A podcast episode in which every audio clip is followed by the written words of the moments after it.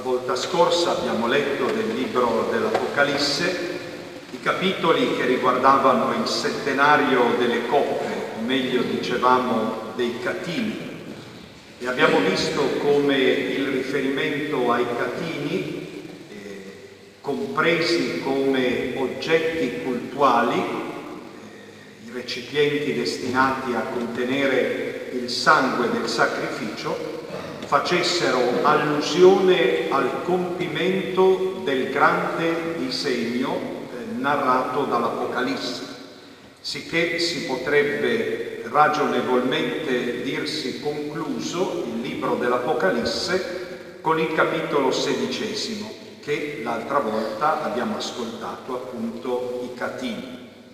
Ci sono invece ancora sei capitoli prima di arrivare alla conclusione del libro dell'Apocalisse che potremmo eh, considerare in qualche modo esplicativi, cioè non aggiungono nulla di nuovo, nessun elemento nuovo a quelli sostanziali che abbiamo già incontrato, ma rendono visibile il messaggio già annunciato. E lo fanno soprattutto attraverso due segni che in qualche modo sono sovrapposti, di cui abbiamo sentito parlare in questi capitoli e anche in quelli che leggeremo nella prossima volta. E questi due segni sono la donna e la città. Questi segni, colti prima in negativo e poi in positivo, sono ancora illuminati da una rinnovata manifestazione della vittoria definitiva di Cristo. Al centro del racconto di questa sera abbiamo sentito quell'inno della liturgia celeste che canta la lode di Dio per aver compiuto l'opera della salvezza. È quel canto che spesso noi preghiamo nella liturgia del Vespro. Le immagini che vengono proposte, cioè la donna e la città, non sono affatto nuove. Sono immagini che abbiamo già incontrato sia nel testo dell'Apocalisse, soprattutto l'immagine della donna, e sia soprattutto sono simboli che appartengono alla grande tradizione profetica dell'Antico Testamento. La donna è la solita figura che abbiamo incontrato in modo particolare nel capitolo dodicesimo, quando leggevamo un segno grandioso apparve nel cielo, una donna vestita di sole con la luna sotto i suoi piedi e sul capo una corona di dodici stelle. Se ricordate, quella donna nella simbologia dell'Apocalisse, una donna che stava per partorire, una donna che era minacciata e perseguitata dal drago che voleva divorare il bambino appena nato, quella donna, avevamo detto, rappresentava l'umanità, l'umanità uscita dalle mani di Dio e dal cuore di Dio per un meraviglioso progetto di bene, esposto però al pericolo da una parte della tentazione e dall'altro alla libera determinazione della persona umana. Per questa ragione, nei capitoli conclusivi, quelli abbiamo, di cui abbiamo ascoltato alcuni questa sera, nei capitoli conclusivi del libro dell'Apocalisse, la donna viene presentata in una duplice possibilità, o come prostituta o come sposa dell'agnello. Non sono due figure diverse, è la stessa donna, quella donna che è apparsa nel capitolo dodicesimo, l'umanità, a seconda della sua corrispondenza o meno al progetto di Dio, può, può apparire come la sposa dell'agnello, nel caso corrisponda, oppure come la prostituta, nel caso tradisca. Lo stesso discorso è fatto per la città, perché la città può rappresentare o Babilonia, cioè la città sede del male, oppure la città di Dio che scende dal cielo, la nuova Gerusalemme. Le due immagini dicono la stessa cosa, con una accentuazione particolare. Il tema della donna riguarda, come dire, più espressamente la vita del singolo e la città rappresenta maggiormente la dimensione comunitaria o la prospettiva storica del, del cammino dell'umanità. L'immagine della donna, come ho detto, attinge alla ricca tradizione profetica e allora, anche se abbiamo già letto un lungo testo dei capitoli dell'Apocalisse, vorrei leggervi per farvi cogliere non solo la corrispondenza, ma anche la bellezza di questo testo, un testo famoso del profeta Ezechiele, che usa la stessa immagine. Passai vicino a te e ti vidi mentre ti dibattevi nel sangue e ti dissi, vivi nel tuo sangue e cresci come l'erba del campo. Crescesti, ti facesti grande e giungesti al fiore della giovinezza. Il tuo petto divenne fiorente ed eri giunta ormai alla pubertà, ma eri nuda e scoperta.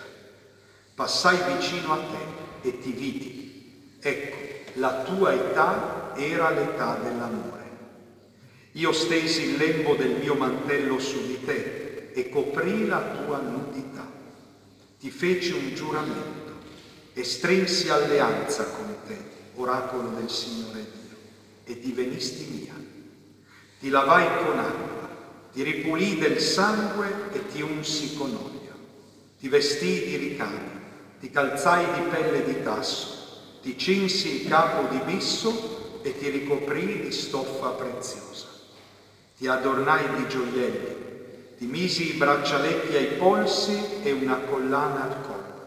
Misi al tuo naso un anello, orecchini agli orecchi e una splendida corona sul tuo capo. Così fosti adorna d'oro ed argento. Le tue vesti erano di bisso di stoffa preziosa e ricama. Fior di farina e miele e olio furono il tuo cibo. Vedete tutti i simboli che sono stati richiamati dal testo dell'Apocalisse. Divenisti sempre più bella e giungesti fino ad essere regina. La tua fama si diffuse fra le genti, la tua bellezza era perfetta. Ti avevo reso uno splendore. Tu però infatuata per la tua bellezza e approfittando della tua fama, ti sei prostituita, concedendo i tuoi favori ad ogni passante.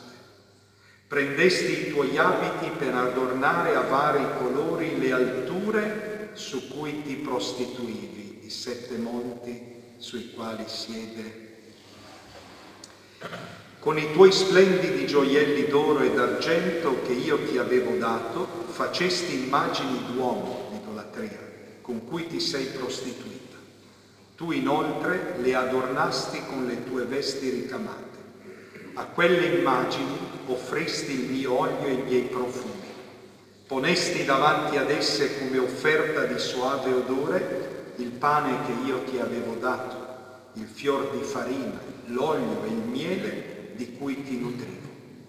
Prendesti i figli e le figlie che mi avevi generato e li offristi in cibo. Erano forse poca cosa le tue prostituzioni? Immolasti i miei figli e li offristi a loro, facendoli passare per il fuoco. Fra tutti i tuoi abomini e le tue prostituzioni non ti ricordasti del tempo della tua giovinezza, quando eri nuda e ti dibattevi nel sangue. Dopo tutta la tua perversione, guai, guai a te, oracolo del Signore Dio, ti sei fabbricata un giaciglio costruita un'altura in ogni piazza. A ogni crocicchio ti sei fatta un'altura, disonorando la tua bellezza, offrendo il tuo corpo ad ogni passante e moltiplicando le tue prostituzioni hai concesso i tuoi favori ai figli d'Egitto, tuoi corpulenti vicini, e hai moltiplicato le tue infedeltà per irritarmi. A questo punto io ho steso la mano su di te, ho ridotto il tuo cibo e ti ho abbandonato in potere delle tue nemiche, che erano disgustate della tua condotta sfrontata. Non ancora sazia hai concesso i tuoi favori agli assiri, non ancora sazia hai moltiplicato le tue infedeltà nel paese dei mercanti, in Caldea, e ancora non ti è bastato. Come è stato cuore, oracolo del Signore Dio, facendo tutte queste azioni degne di una spudorata sgualdrina quando ti costruivi un giaciglio a ogni crocevia e ti facevi un'altura in ogni piazza, tu non eri come una prostituta in cerca di guadagno, ma come un'adultera che invece del marito accoglie gli stranieri. A ogni prostituta si dà un compenso, ma tu hai dato il compenso a tutti i tuoi amanti e hai distribuito loro doni perché da ogni parte venissero a te per le tue prostituzioni. Tu hai fatto il contrario delle altre donne nelle tue prostituzioni. Nessuno è corso dietro a te, mentre tu hai distribuito doni e non ne hai ricevuti, tanto eri pervertita. Perciò, o prostituta, ascolta la parola del Signore. Così dice il Signore Dio. Per le tue ricchezze sperperate, per la tua nudità scoperta nelle tue prostituzioni con i tuoi amanti e con tutti i tuoi idoli abominevoli, per il sangue dei tuoi figli che hai offerto a loro, ecco io radunerò da ogni parte tutti i tuoi amanti con i quali sei stata compiacente, coloro che hai amato insieme con coloro che hai odiato, li radunerò contro di te e ti metterò completamente nuda davanti a loro perché essi ti vedano tutta. Ti infliggerò la condanna delle donne che commettono adulterio e spargono sangue e riverserò su di te furore e gelosia. Ti abbandonerò nelle loro mani e distruggeranno i tuoi giacimenti, demoliranno le tue. Ti spoglieranno delle tue vesti e ti toglieranno i tuoi splendidi ornamenti. Ti lasceranno scoperta e nuda, poi ecciteranno contro di te la folla, ti lapideranno e ti trafiggeranno con la spada, incendieranno le tue case, passa al disco all'immagine della città, e sarà eseguita la sentenza contro di te sotto gli occhi di numerose donne. Ti farò smettere e non distribuirai più Ecco, è, lungo, è stato lungo questo brano, ma molto efficace perché cogliamo una grande somiglianza anche di immagini, di riferimenti, come abbiamo sentito nell'Apocalisse. Sul testo che poi avrete della lezione di questa sera troverete anche una, un'altra citazione che non leggo, un po' più breve, di Isaia al capitolo 21, dove si parla di un altro passo parallelo, in questo caso la distruzione di Babilonia. Il duplice riferimento alla donna e alla città rende esplicite, evidenti, le conseguenze dell'opera della redenzione pienamente manifestata nel settenario dei cattivi.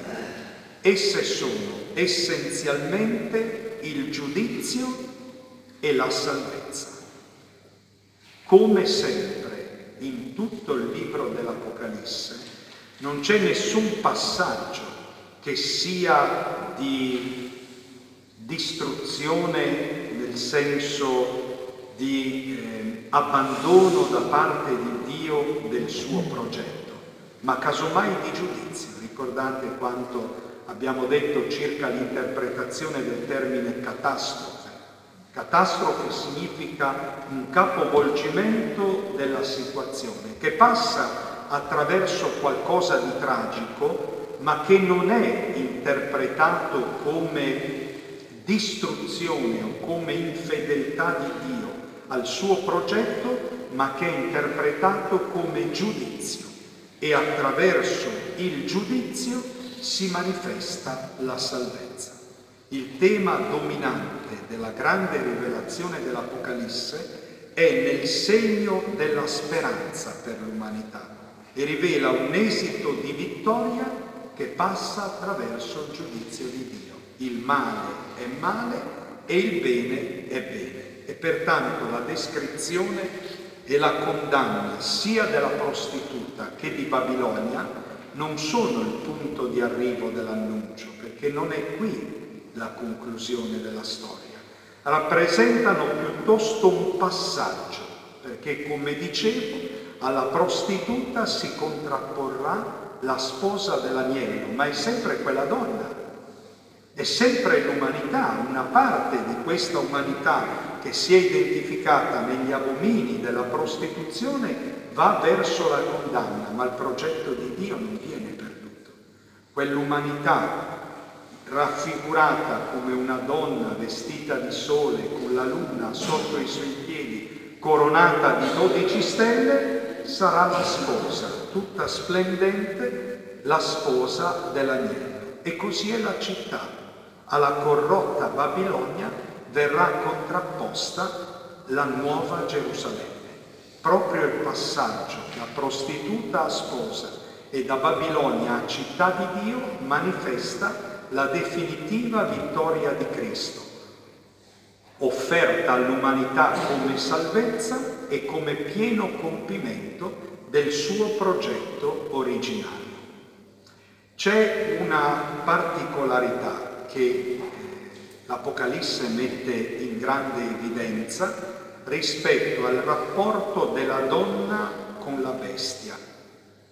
Perché nel capitolo 12, quando per la prima volta appare questa donna e appare anche la bestia che la minaccia, il rapporto è un rapporto antitetico, cioè la donna è minacciata e sa di essere minacciata dalla bestia e fugge lontano dalla bestia aiutata da Dio che le prepara un rifugio. Invece, nei capitoli che abbiamo ascoltato questa sera, come scrive un commentatore Corsini, la donna, in questo caso la prostituta, e la bestia sono unite tra di loro in una intimità oscena e mostruosa, ma non sono da confondere. E questa attenzione a non confonderle quanto a destino e quanto a oggetto della maledizione di Dio, perché l'umanità non è mai oggetto della maledizione di Dio, è la bestia oggetto della maledizione di Dio, ci, ci riportano alla, alle prime pagine della Bibbia in Genesi 3:14, in quel famoso brano che abbiamo già ripreso commentando l'Apocalisse, che gli esegeti chiamano il proto-vangelo. Subito dopo il peccato originale, da una parte Dio maledice il serpente e annuncia la sua sconfitta e nell'annuncio della sconfitta del serpente che vedrà la testa schiacciata dalla discendenza della donna consiste quello che noi chiamiamo proto-vangelo, cioè la prima buona notizia. Ma la donna del Genesi, cioè Eva, che rappresenta l'umanità, non è maledetta. A lei vengono notificate le conseguenze di quella scelta sbagliata. Viene annunciata nella speranza la vittoria sul serpente ma l'unico ad essere maledetto è il serpente, cioè la bestia. Dio non ripudia l'umanità, anzi, per l'umanità è annunciato un superamento di quella situazione nella prospettiva della vittoria. Per la bestia invece è annunciata la condanna definitiva. E in questo sta il messaggio di salvezza, di liberazione e di speranza di tutta l'Apocalisse. Anche qui viene fatta con delle espressioni che si sono ripresentate simili per qualche volta, ma più o meno dicono sempre la stessa cosa. Dicevano così, la bestia era, non è e sta per salire dall'abisso e va verso la perdizione. È un'espressione sintetica, poi la riprende e dice non è e si ripresenterà. Un'altra volta dice non è ed è l'ottavo re. Poi vedremo che cosa significa questo ottavo re. Ma in realtà queste espressioni sintetiche rispetto ai segni che abbiamo visto precedentemente altro non vogliono rappresentare se non la stessa storia di Satana. Era è un riferimento al suo essere stato Lucifero, cioè angelo di luce. Poi un riferimento alla sua ribellione e alla successiva cacciata dal cielo nell'abisso, l'avevamo visto al capitolo 9, alla sua breve risalita per la persecuzione che ha come vittima lo stesso Cristo, in seguito alla quale Satana viene definitivamente sconfitto, lo vedremo la prossima volta, e gettato nello stagno di fuoco e zolfo, la sua definitiva sconfitta. Quindi Satana viene descritto come la bestia che era, angelo di luce, che è in questa fase in cui le è dato ancora di agire, ricordate quei numeri che avevamo visto, 1260 giorni, no? tutte quelle immagini per dire un tempo comunque contato da Dio, che è nelle sue mani, che non sfugge al suo controllo e non si ripresenterà, cioè la sua sconfitta definitiva. L'ottavo re si riferisce a quello scontro finale che era già stato annunciato nei capitoli precedenti, quel condottiero misterioso che guida tutti i re della terra nel luogo della battaglia. E la prossima volta vedremo questa definitiva battaglia. Un'altra cosa curiosa è il nome di questa donna, la prostituta, che viene associato al termine mistero, un nome che la prostituta porta sulla fronte. E questo termine mistero non è da intendersi semplicemente nel senso di qualcosa di enigmatico, di complicato da comprendere ma nel senso pregnante con cui il termine viene usato nella Sacra Scrittura, cioè piano di Dio. È curioso che Giovanni ancora una volta usa la stessa immagine che ha usato all'inizio, viene portato in spirito a vedere queste cose. Abbiamo detto che essere portato in spirito non si riferisce tanto all'idea dell'estasi entro la quale ci sono delle visioni, ma significa semplicemente che si tratta di una profezia.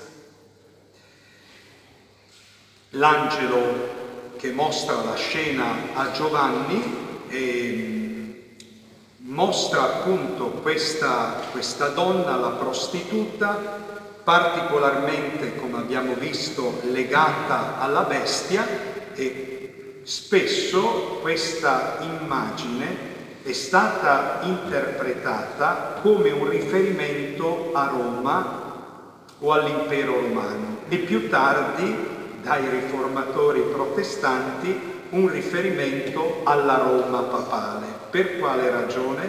Per il riferimento ai sette monti o colli, ma monti è il testo, sulla quale la prostituta sta seduta. Ma in realtà, ecco perché abbiamo letto per intero il testo di Ezechiele, in realtà non c'è nessuna ragione per questa interpretazione, anche perché sarebbe un'interpretazione riduttiva, riduttiva soltanto ad un passaggio storico mentre invece il senso dell'Apocalisse riguarda la storia dell'umanità nel suo insieme.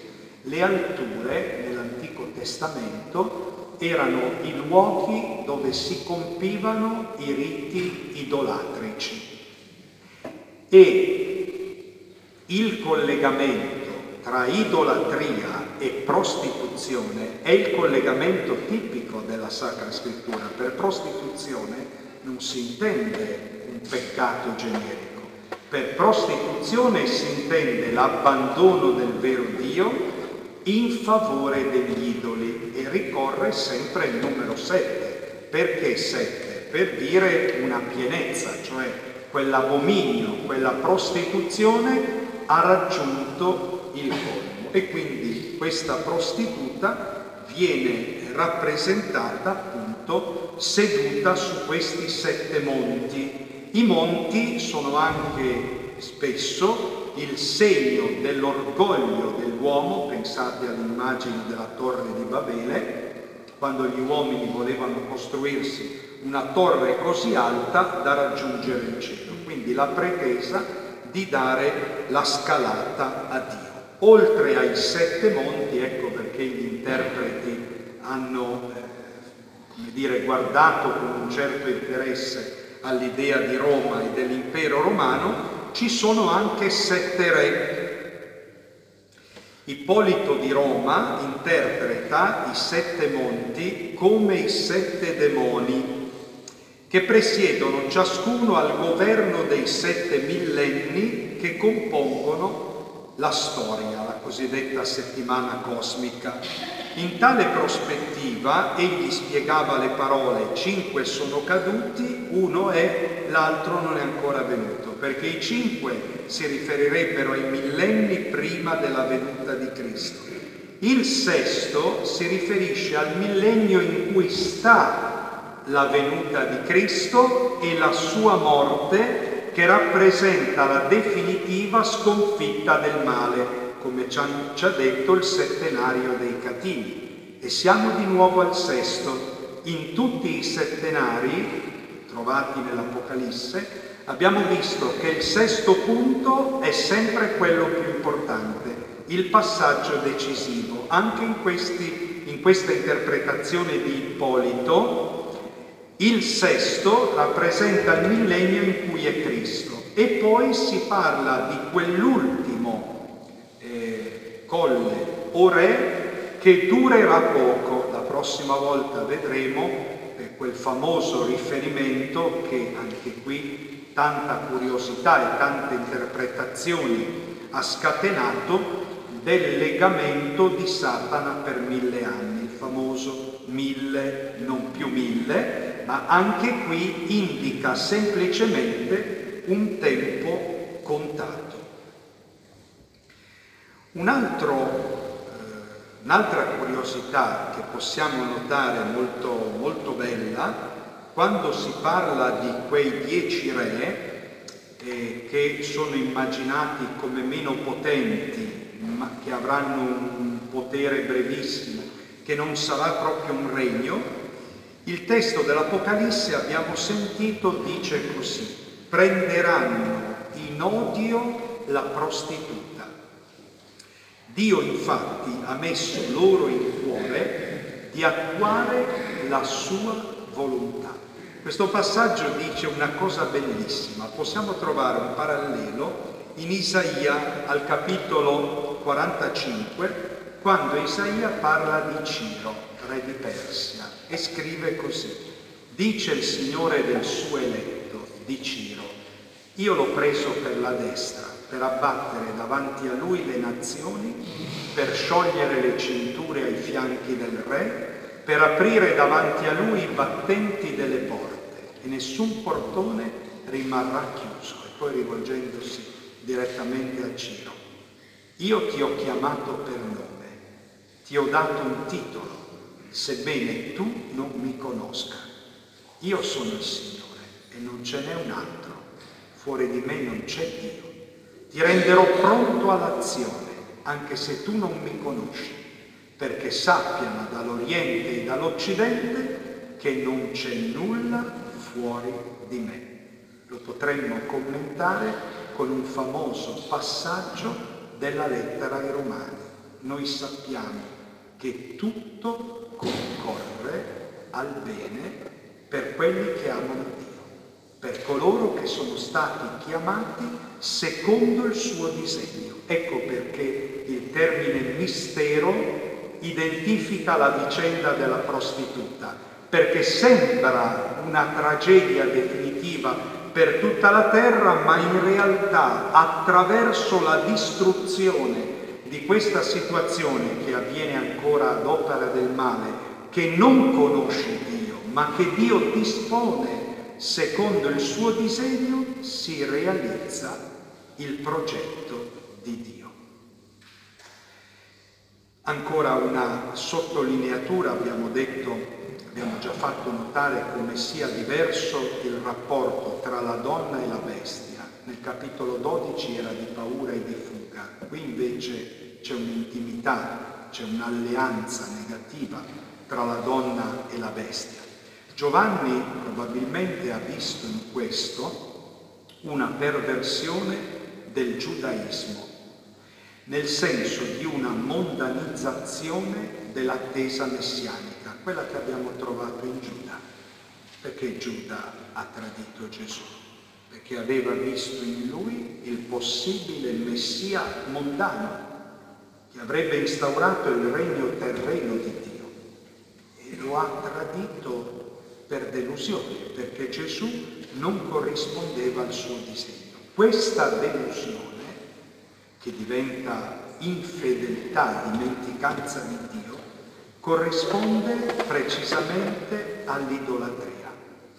E come abbiamo visto già, mi pare, nel capitolo 9, quando si parlava di Apollyon, Abaddon, lo sterminatore, abbiamo visto come l'Apocalisse, utilizzando questo questa equivalenza, cioè lo sterminatore Apollyon, è Satana, è lo spirito del male, ma che viene chiamato con un nome che nel mondo pagano individuava le divinità pagane. Quindi l'Apocalisse ci sta dicendo che il problema dell'idolatria vero, ecco perché questo, questo rischio, questa tentazione può riguardare anche noi, che non siamo idolatri nel senso delle divinità pagane, perché il confronto non è con le divinità pagane, quelli sono falsi idoli che non sono, non esistono.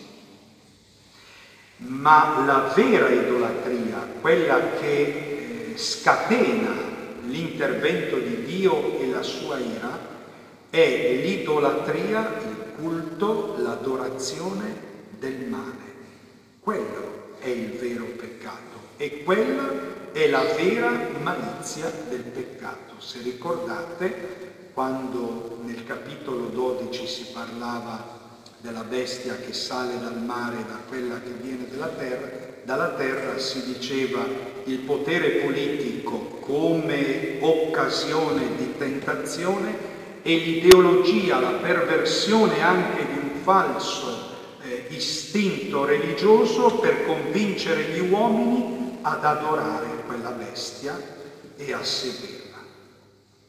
Dunque, torniamo ancora a questo riferimento, la prostituta si chiama mistero perché nel momento in cui è giudicata e condannata è parte integrante del piano divino. Citavamo prima Romani 8, noi sappiamo che tutto concorre al bene e Sant'Agostino commenta, Ezian peccata, anche i peccati.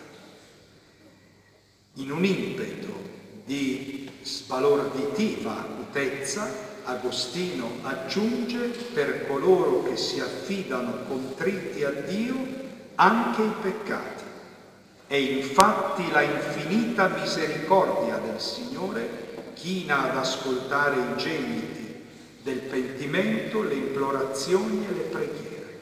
Essa solo lenisce, soccorre e perdona. Così scriveva Sant'Agostino. Ecco, noi, concludendo, predisponendoci all'adorazione dell'unico e vero Signore,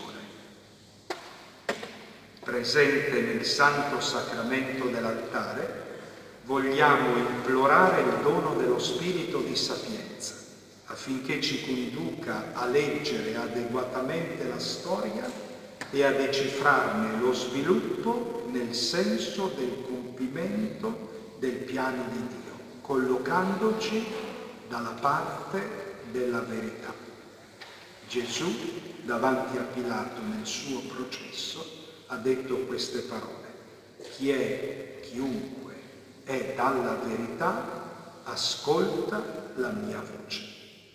Ormai vicini al compimento del tempo quaresimale e prossimi alla celebrazione di Pasqua di risurrezione, vogliamo anche rinnovare la fiducia che il Signore agisce anche in una vita o in una storia segnata dal peccato e che non è mai estraneo al cammino dell'umanità, non in ragione di una sua debolezza ma in ragione della sua fedeltà all'alleanza. E perciò chiudiamo la nostra riflessione con una gioiosa e responsabile consapevolezza che ci richiama l'Apostolo Pietro nella sua seconda lettera, quando scrive così. Il Signore non ritarda nel compiere la sua promessa, anche se alcuni parlano di lentezza Egli invece è magnanimo con voi, perché non vuole che alcuno si perda, ma che tutti abbiano modo di pentirsi. La magnanimità del Signore nostro consideratela come salvezza.